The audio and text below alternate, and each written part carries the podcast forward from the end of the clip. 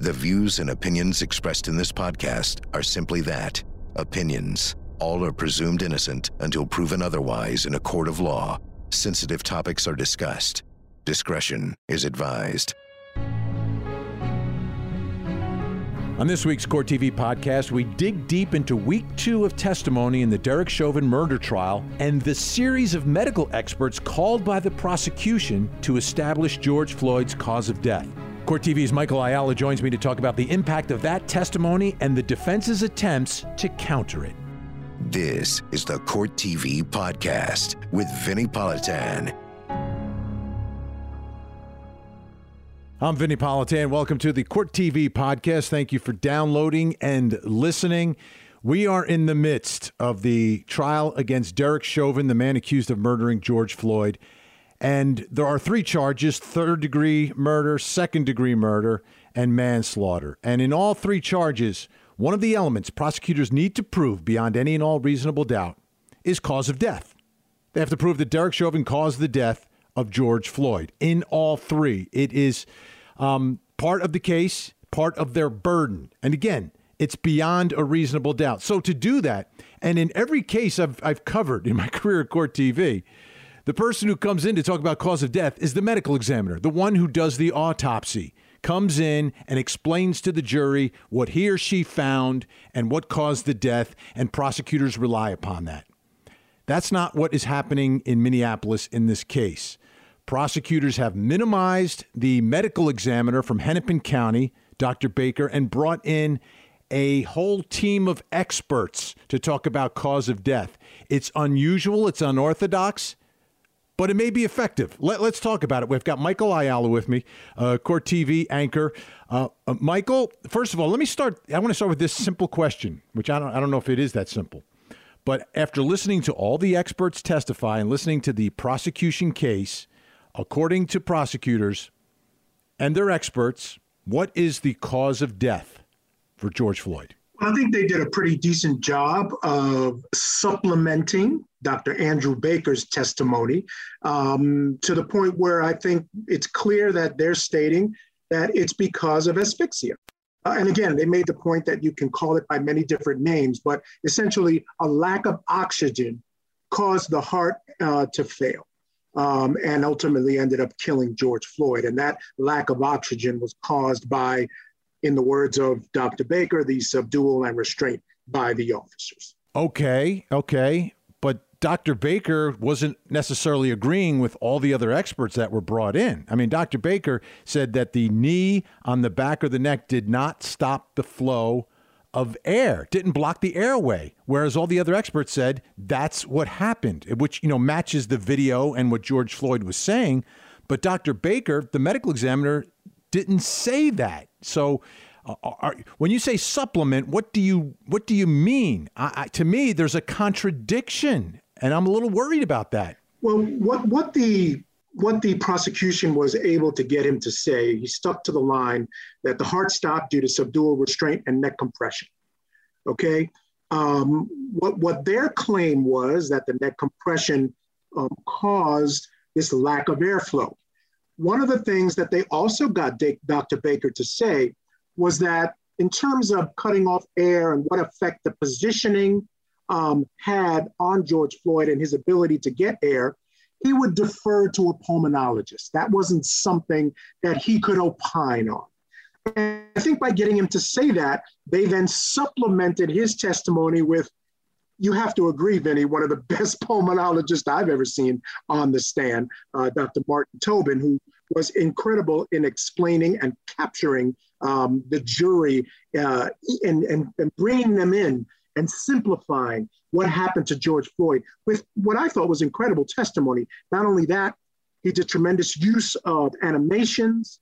Um, and really, I still to this day can't forget his explanation of what George Floyd was trying to do with his fingers, was trying to keep himself alive with his fingers. I mean, that was some devastating testimony. So that's what I mean by supplement, which is why they brought in, I think it was four other doctors in addition to Tobin, to sort of fill in the areas that as a pathologist, at least from their side of the argument, could not fill it. I guess that's what they're going to do. but but to me, it's still a contradiction. And and you know, you're allowed to do it. There's there's nothing uh, against the rules here. Bringing in experts and not relying upon your medical examiner who works for the county, works for the state, and is the um, uh, the witness who testifies about cause of death for every other case you have in the office. Uh, to me, it's just unusual. But you are one thousand percent right that uh, Dr. Tobin, the pulmonologist, was a phenomenal witness. He was unbelievable. Um, oh, the whole thing. Well, let's let, us take a listen to uh, Dr. Tobin here talking about um, what caused uh, the brain damage and, and, what happened to George Floyd. Yes, uh, Mr. Floyd died from a low level of oxygen, and this caused damage to his brain that we see, and it also caused uh, a PEA arrhythmia that caused his heart to stop. And by uh, PEA, you mean pulseless electrical activity. Correct. It's a particular form of an abnormal beat of the heart, an, an arrhythmia, a particular form of it. You were right about his voice. It's it's captivating. It's hard to. I mean, we've seen so many experts through the years, Michael Ayala, and this is one who I would put in the list of top five that I've ever seen in a courtroom. And I don't know how to explain it. He just kind of has it, right? That that that way of explaining, that way of of saying what he's saying, and you're just following along. You're almost in a trance listening to this man. Yeah, I mean, he he he just had a way of he he felt like you felt like you were obviously he's one of the smartest men on the planet, right? I mean, he took complicated and I always said, you know, you want to know how smart someone is. Um, see how they explain something complicated and break it down into its simplest terms. So he did that incredibly well. But then it look you felt like you were talking to your, you know, your your grandfather. You know, the way he spoke, it was so comforting. Just the entire package was you could not have done better. Well, let me ask you this. Let me ask you this, because you and I have been uh, working uh, at Court TV for many, many, many, many years, right? And and following trials. Why do we not see this before where the, the prosecution, the state comes in and brings in a, a bunch of people to talk about cause of death. I mean, every trial we cover, Michael, one person comes, the medical examiner comes in. Today it's all about uh, cause and manner of death, and we're going to hear from the medical examiner. Every case. But here we're hearing from um, different specialists who are coming in and explaining things to this jury. So, so why is it? And is it is it better? Is it is it is it more credible? Less credible? What do you think? You know, that's a question for the jury, and it's something that I've been asking a, a lot of people, the folks on my show, people on social media.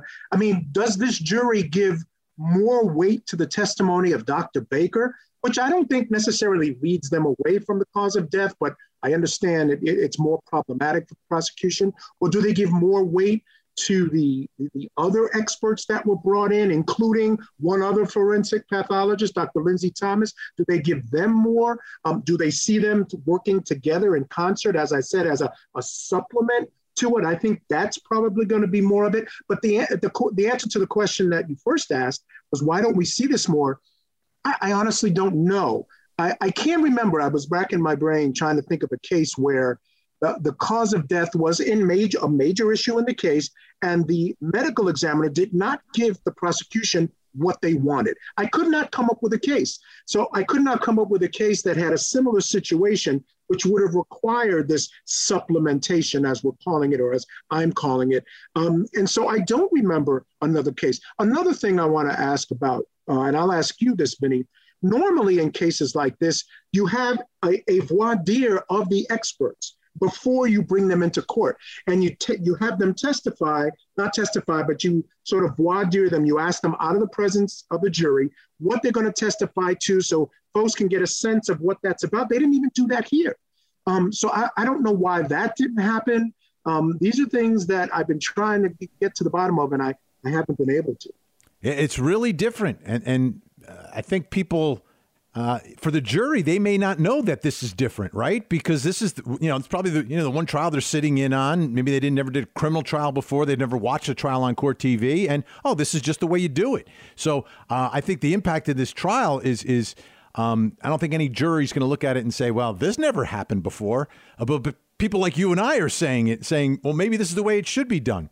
I wanted to listen to one more thing that Dr. Tobin talked about because this is a, a, big issue, especially on the body cam footage. When George Floyd is saying he can't breathe, uh, but the officers are saying, well, if you're talking, you're breathing.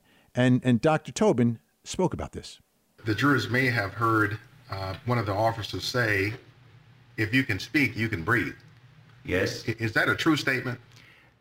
It's a true statement, but it gives you an enormous false sense of security. Certainly, at the moment you're, that you are speaking, you are breathing, but it doesn't tell you that you're going to be breathing five seconds later. That's an interesting take on that because he's giving the defense what they need, which is if you are, in fact, speaking, you are breathing, which is what I thought going into this trial. But then I, I was questioning, is that really true? And it is. Uh, what do you think of the way Tobin and the prosecution handled that issue? Um, I thought they handled it perfectly because they did need to deal with that issue. That issue was out there. Um, that was something that had been sort of going around, um, and I think it was part of sort of the defense's narrative. And in a number of ways, they went after a lot of the defense's narrative. And this was one of those cases. Um, the idea that if you could speak, you could breathe. Um, and, you know, I think Dr. Tobin, as he handled most of the issues presented to him, has handled it perfectly. I mean, the idea is yes, you can speak, you can breathe, but you know, just a few seconds later, the situation could change in a false sense of security. Um, but one thing that I took away from that testimony is, you know, how, what are we asking our officers to do here? You know, it's like, they, you know, it, sure, if somebody's speaking, they're breathing, but then I'm as a as a pulmonologist, I know that that's that could change in five seconds the police officer on the scene doesn't necessarily know that. How much are we expecting them to actually know? So I'm not sure how how powerful that was overall, um, but it needed to be addressed, and I thought he addressed it well. All right, now prosecutors brought in a pathologist. The first pathologist they brought in was not the medical examiner, but someone who used to work in Hennepin County, Dr. Lindsay Thomas. Let's take a listen. Do you uh, have an opinion to a reasonable degree of medical certainty if Mr. Floyd would have died that night had he not been subject to the uh, subdual and restraint of the police. There's no evidence to suggest he would have died that night, except for the interactions with law enforcement. That's an important statement right there, Michael, because we know there's there's several things going on in George Floyd. I mean, the the heart conditions that he's dealing with, the drugs that he's dealing with, but the way Dr. Thomas was able to answer that question uh, sort of minimizes the other contributing factors and says, hey, this, this is it. That's the old Michael Ayala but for. There you go. And that's what they were going for in a roundabout way. That's exactly what they were getting for. Because I, I brought that up because at the end of the day, you can get into all these intervening, superseding causes, but but but juries are simple. They're just regular folks. And if you can get them to understand that it's a but for, if he had not had this situation, he would have been alive. I think that's where you want to go with it. You may not want to state that specifically, but that's where you want to go. That's where Dr. Thomas took them very clearly and plainly. She didn't just minimize those other factors, Vinnie. She eradicated them. She was like, it didn't matter. A healthy person that day, subjected to the same thing that George Floyd was subjected to, would have not survived. And that's that's very clear and plain, and clearly what they were not going to get from their own forensics pathologist. So they brought their own in, and of course the defense is going to say that when they do their closing arguments. But at the end, at the end of the day, she was very. Uh, she also had to face cross examination, and um, Nelson again is focusing in on the heart condition of George Floyd and the drugs, and in this part of the cross, uh, talks about his heart disease. Let's take the police out of this, and I'm going to ask you a hypothetical. Let's assume you found Mr. Floyd dead in his residence, no police involvement, no drugs, right? The only thing you found would be these facts about his heart. What would you conclude to be the cause of death? In that very narrow set of circumstances, uh, I would probably conclude that the cause of death was his heart disease. I know what Nelson's trying to do, and I understand it. I, I, just don't know if this was the best way to do it because in front of the jury, you're creating a hypothetical that isn't this situation. and the jury's just going to say, yeah, well, okay, yeah. Uh, to me, I, I, understand what he wants to get out, which is that there, there's he doesn't have to prove it beyond a reasonable doubt. It just has to be a reasonable alternative explanation for the death, and that's how he's trying to get it out this way. Do you think it worked? Because I, I thought it, he kind of fumbled it a little bit. Well, worked is a relative word. This guy's got difficult facts to deal with, Vinnie, right? At the end of the day. But clearly, what he's doing is creating a scenario for this jury where each of the other individual situations going on with George Floyd, the drugs in his system, as well as his heart conditions, he's suggesting that both of them singularly could have killed him. That he's got he's got the Dr. Baker saying that he has um, ruled folks uh, as an overdose death based on the amount of fentanyl that was in George Floyd's system. And he's got this doctor who, again, remember, they're both prosecution witnesses. He's got them both to say that these underlying conditions that he's saying are contributing factors and perhaps more than substantial, because he is trying to undercut this idea of substantial, right? So if he can get these two other conditions to both be legitimate causes of death, then how do you then say that this third situation, this subdual neck restraint by the officers and specifically by George, uh, by Derek Chauvin, is a substantial factor when I've got two other factors that play into this cause of death. By definition, right? It's not substantial because I got three different things that could have caused his death and were legitimately, separately, could have caused his death. So I understand where he's going, and I don't. I think it. I think he's he's again he's going to wrap this all up in its closing, and it, I think it's going to make a lot more sense. Yeah, but I think the hypothetical should should not say let's get rid of this, let's get rid of that. It should just should have been here. Hypothetically, you are given uh, this information about George Floyd. Here's his, his his blockages. Here's you know whatever other factors, and and then you ask hypothetically, is that enough to kill someone? Is, is, is, is that, and, and he's dead, would that be enough for you to determine a, a cause of death? And and by by in the question taking things out I think he set himself up, and then uh, uh, Blackwell, the prosecutor, destroyed him on redirect. Anyhow, we've got more to get to. We still haven't even talking about the medical. We're talking about cause of death, and we haven't even gotten to the medical examiner. That's the bizarre part of what's going on here. When we come back, we will listen to the medical examiner, and then the closer uh, for cause of death for prosecutors, who was just another phenomenal doctor who I've uh, I've put his name in my black book in case I ever have issues with my heart. We'll talk about that next.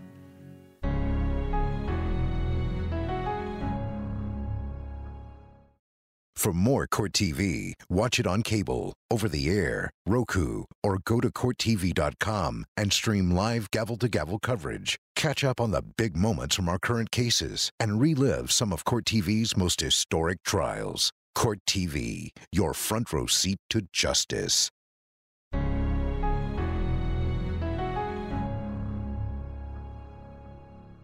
Had you seen any of the videos at the time you started your work? I have not. I was aware that at least one video had gone viral on the internet, but I intentionally chose not to look at that until I had examined Mr. Floyd. Um, I did not want to bias my exam by going in with any preconceived notions that might lead me down one pathway or another. That is the medical examiner, Dr. Andrew Baker, explaining to the jury how he went about doing the autopsy of George Floyd. And I thought it was fascinating. I thought it, gave him incredible credibility to uh, be able to testify that way. But remember, prosecutors not 100% happy with Dr. Baker, which is why they brought in four other people to talk about cause of death. Extremely unusual. Um, but Michael Ayala is still with us. Uh, Michael, I found Dr. Baker incredibly credible. I saw him as an independent person. I generally don't, you know, I take a big grain of salt with experts because one side hires experts. They're always going to say what helps them. Another side hires experts. They're going to say what helps them. But, uh, you know, Dr. Baker, prosecutors always have to argue that the medical examiner doesn't work for us. And he doesn't. And it was really clear here that he doesn't work for the prosecutor. He's independent. He's the he's going to be the only independent person in this trial talking about cause of death. Yeah, I mean, I agree with you. I think I think that's part of the reason why we saw the five other experts come in because they knew that Dr. Baker was going to take the stand. He was going to sound credible. He was going to say the things that he said that might be uh, difficult for this jury to decipher. But I remain steadfast in that he wasn't he wasn't deadly to the prosecution's case. I think he said some things that they would have preferred he not say, but I think in the end, um, he was saying essentially the same thing he has always said. Uh, again, the heart stopped, which everyone heart stops, right? So that that's clear.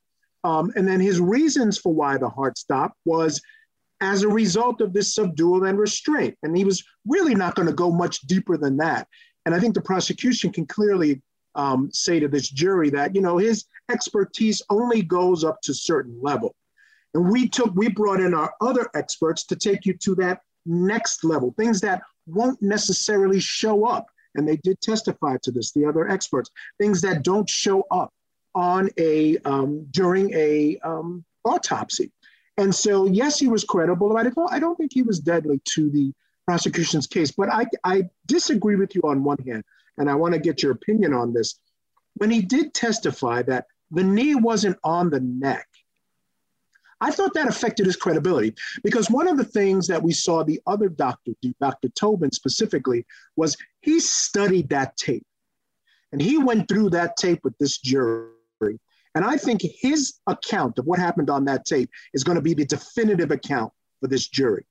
By admitting he hadn't watched the tape before the autopsy, I get the sense, or at least I took away, he didn't really study the tape as much. And then later on, by saying the knee wasn't on the neck, which is inexplicable to me without any more explanation, um, I thought his credibility was hurt a little bit.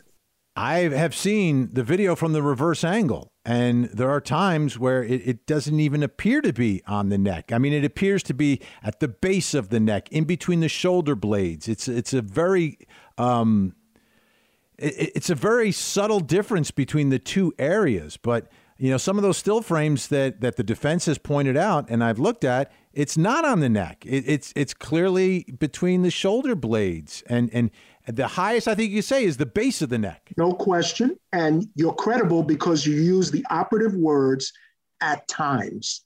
It's clear, and Eric Nelson did a great job by showing this. This I forget what he called it, camera angle bias or whatever he called it. Um, and I thought that was an effective use of those two cameras there. But there are clearly more than enough times and, and minutes during that tape where the knee is clearly on the neck, clearly. And you've got testimony from a number of bystanders right there at the scene telling you that the knee was on the neck. Um, so again, I agree with you. There were that the, the, video and the comparison of the still frame from the two different angles was effective, but it's I think the operative word is at times. At times. Well, we, we shall see. I, I think the jury is not going to rely upon anyone else telling them where the knee is. I think they will just rely upon their own interpretations of it, and it'll be up to the attorneys to point them in the direction and where to look and at what points of the video you can actually see it. Uh, but we'll see how that all goes. But uh, again, Dr. Baker, the main difference between him and the other experts who were hired uh, by the prosecution, whether or not they got paid or not, um, but were hired by the prosecution, all said that the airflow stopped. And, and that was consistent with George Floyd saying, I can't breathe, and consistent with what uh, everyone was saying when we saw the viral video. But Dr. Baker didn't say that. He, he, didn't, he did not say that. And he basically gave the opinion that the heart had to work extra hard and is the stress of the situation of, of being, um, you know, subdued by police, right? So the, the question that I think Dr. Baker raises uh, for the defense is, well, you know, was it really the actions of Derek Chauvin? Well, it wasn't him cutting off air to uh, Derek Chauvin uh, for George Floyd to breathe. I mean, Dr. Baker clearly told you that did not happen. So he, he was not cutting off his air supply. Uh, Dr. Baker says no. Then all of a sudden, now the focus goes directly on the heart and the flow of blood to the heart. And that is where the opening is for the defense when it comes to heart disease and the impact of fentanyl. That's why I think Dr. Baker is so bad for prosecutors because it it it opens the door just a little bit for the defense on this causation issue. It does, but again, I think the prosecution did an excellent job with preemptive strikes uh, because I think we had at least three different uh, experts testify that this did not function the way you watch George Floyd, Floyd die very clearly. It's a very slow, progressive thing. Um, that, that that is not indicative of a heart event. Okay, and I think that again was uh, you talked about the cardiologist, why uh, uh, Dr. Rich was brought in. Um, part of what he was doing there was explaining that this this did not happen the way you would expect a heart event to happen, and the circumstances surrounding it, the the, the, the physical um, nature of George Floyd um, and his his symptoms and the problems that he had didn't necessarily support that conclusion. And I think by opening the door with Dr. Baker saying, hey, I you'll have to go to a pulmonologist to go deeper into this this whole inquiry. I think by proxy, he's he's saying you go to specialists. So you got the pulmonologist and the cardiologist. So yes, I think there are parts of his testimony which open a door slightly for the defense, but I don't think it was devastating. Well, we'll see because the defense has an opportunity to bring in their experts, and, and most of the trials that I've seen, if the prosecution expert says one thing, there'll be a defense expert who will say the exact opposite, and that's where you get into the the, the, the world of hired experts. And uh, do they cancel each other, or are these prosecution experts more credible than what the defense is going to put in? Uh, we'll see. We'll see. But but to me, the one independent person is Dr. Baker. Now, one more thing that Dr. Baker uh, talked about was uh, fentanyl. Let's listen to that. Have you certified deaths by overdose? Hundreds of times a year. Have you certified deaths uh, as an overdose where the level of fentanyl was similar to the level of fentanyl in Mr. Floyd? Yes. Have you done so where levels were lower? Yes. Or were higher? Yes. What's the lowest level of death of, by fentanyl overdose that you have certified?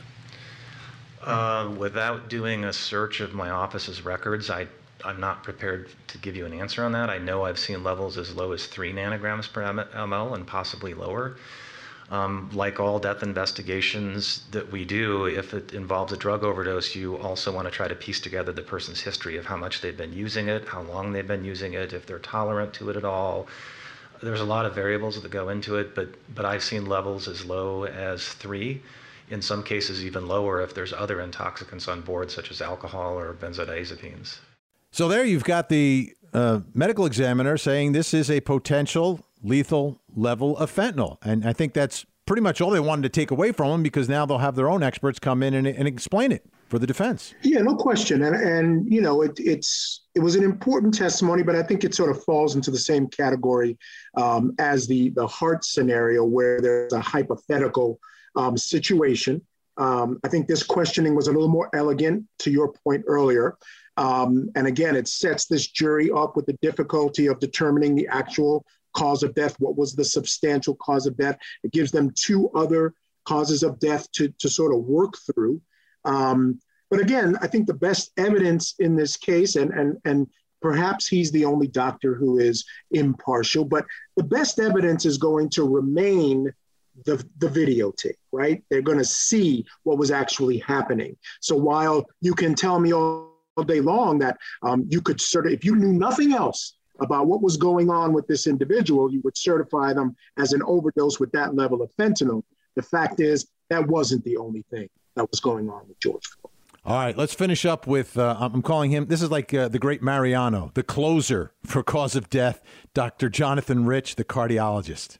What caused uh, the low level of oxygen uh, in the case of Mr. George Floyd?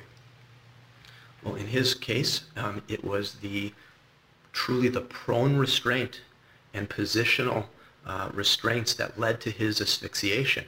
In a nutshell, um, he was just simply unable using all of his muscles of respiration, his chest wall, uh, what we call accessory muscles of respiration, which are extra muscles that will um, be triggered in the event that you're having trouble breathing. Um, he was trying to get in enough oxygen, and because he was unable to, because of the position that he was subjected to, um, as we just discussed, the heart thus didn't have enough oxygen either, which then means the entire body is deprived of oxygen. You know, as I, I, listened to this final expert, and I actually liked him more than Tobin, believe it or not. I mean, Tobin I thought was great, but I thought Rich came in as, as a closer. Um, I'm wondering if prosecutors across the country are going to look at this and say, hey, wait a minute, we need to rethink cause of death. It's possible, Vinnie, but I think this was a special case. Um, I think this judge is was being a little lenient. Um, I'm not sure that you're going to find other uh, many other jurisdictions where a judge is going to allow this much additional testimony, and not only this much additional testimony, but you're going to allow them to testify as to their opinion to cause of death.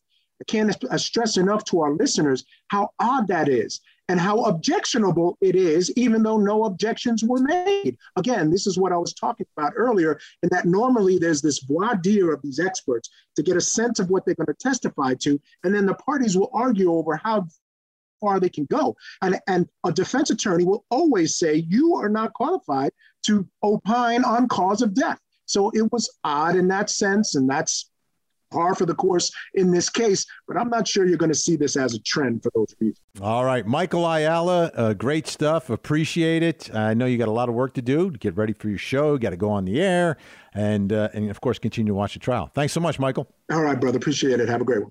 All right, folks. Um, as Michael said, this is so unusual. This is bizarre. But I, I, when we come back, I'm going to tell you why I really don't like what prosecutors did here. It'll be it could be very effective in this case but there's a bigger picture, and, and I think uh, this is a, was a bad decision by prosecutors to undermine and supplement the county medical examiner. We'll talk about that next.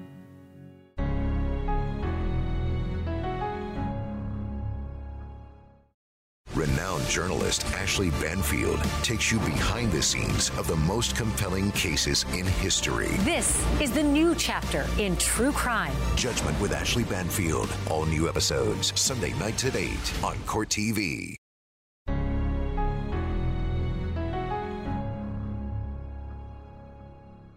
So prosecutors brought in all these extra experts to talk about cause of death.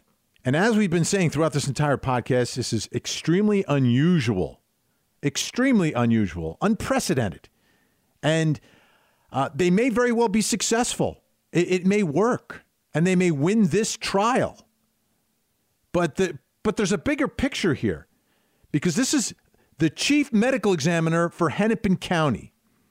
And, and basically, prosecutors got his opinion, did not like it and went out and hired other people. Because these, these, these other opinions as well there may be some sort of a similarity they are seeing things completely differently. And all of a sudden now prosecutors have questioned the credibility of the chief medical examiner of Hennepin County.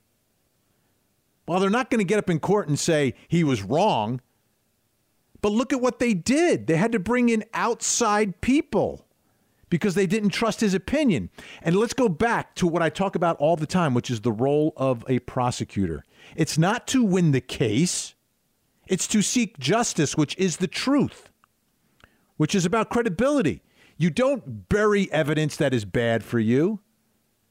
The evidence is what it is and then you make the arguments if you believe that evidence supports whatever charges you have you have brought in the case.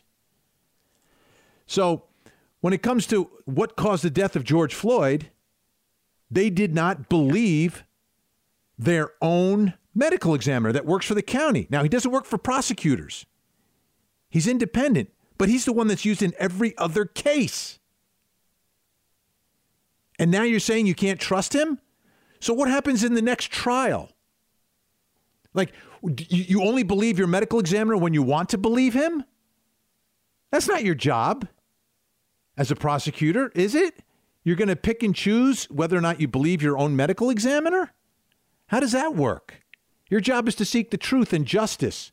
And you're going to decide independently what justice is? You, as a lawyer, are going to say, well, listen, Mr. Medical Examiner, you, you, no, your findings don't jive with my theory of the case, so I'm going to get somebody else who will. That's what defense attorneys do. That's what criminal defense attorneys do.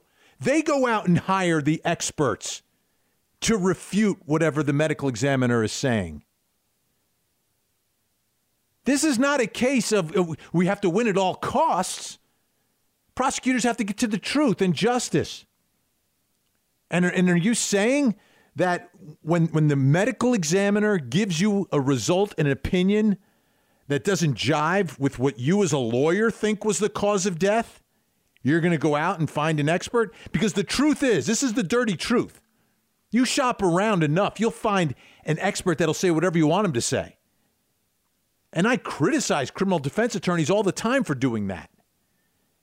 And I say, oh, yeah, you're expert, whatever. Your expert will say whatever he needs to say. She'll say whatever she needs to say. And now prosecutors are doing that? I have a problem with it. I have a, a, a 10,000% problem. And I'm not saying that these other experts who came in lied, but now you're expert shopping for cause of death. That's not what we do. We just don't do that. And then I think this puts into question every case that is brought in Hennepin County now because all of a sudden prosecutors are telling us and telling the world well, you can't, you know, you can't, you're not always going to believe what this uh, medical examiner says. He's not always, he's not always right. You can't really trust him 100%. You might have to listen to some other experts because in every other case, the other experts are going to be for the defense. And that's why I have a problem with this, a, a big problem with it. You know, the, and the bottom line is, you know, Dr. Baker, what he said could be used to prove the case. It just wasn't exactly the way you wanted it. He still said homicide, subdual restraint caused by the police officers. But then you went expert shopping. I, I you know, Michael said it was supplemental. It, it, I, I don't agree. I don't agree with supplemental. I, I, I believe it was contradictory to what Dr. Baker found. And I think this puts at risk every other case in Hennepin County murder case, homicides. Anyhow, that's my opinion. I'm a former prosecutor. That's the way I, I, see the job. I don't see the job as shopping around for your facts. You do your investigation, and they are, and it says what it says. It is what it is, and then and then you decide: is that a crime? Is that not a crime? Not a crime occurred. I don't like what he said, so I'm going to find somebody else to say something different.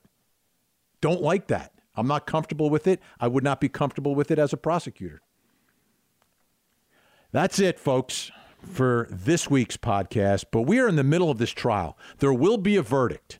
So make sure you find Court TV. We are everywhere. If you've got a digital antenna, rescan it, find Court TV. Um, check the show notes. We've got great links, more background and in depth analysis of this case. But to watch the case, just turn on Court TV. Uh, this is a trial that really is too important to miss. I'm Vinnie Politan. Thanks so much for listening. We'll talk to you next week. Uh, and, and one more thing don't forget to hug the kids. This podcast is a production of Court TV. Go to CourtTV.com for more content, trials on demand, and to find out how to watch Court TV in your area.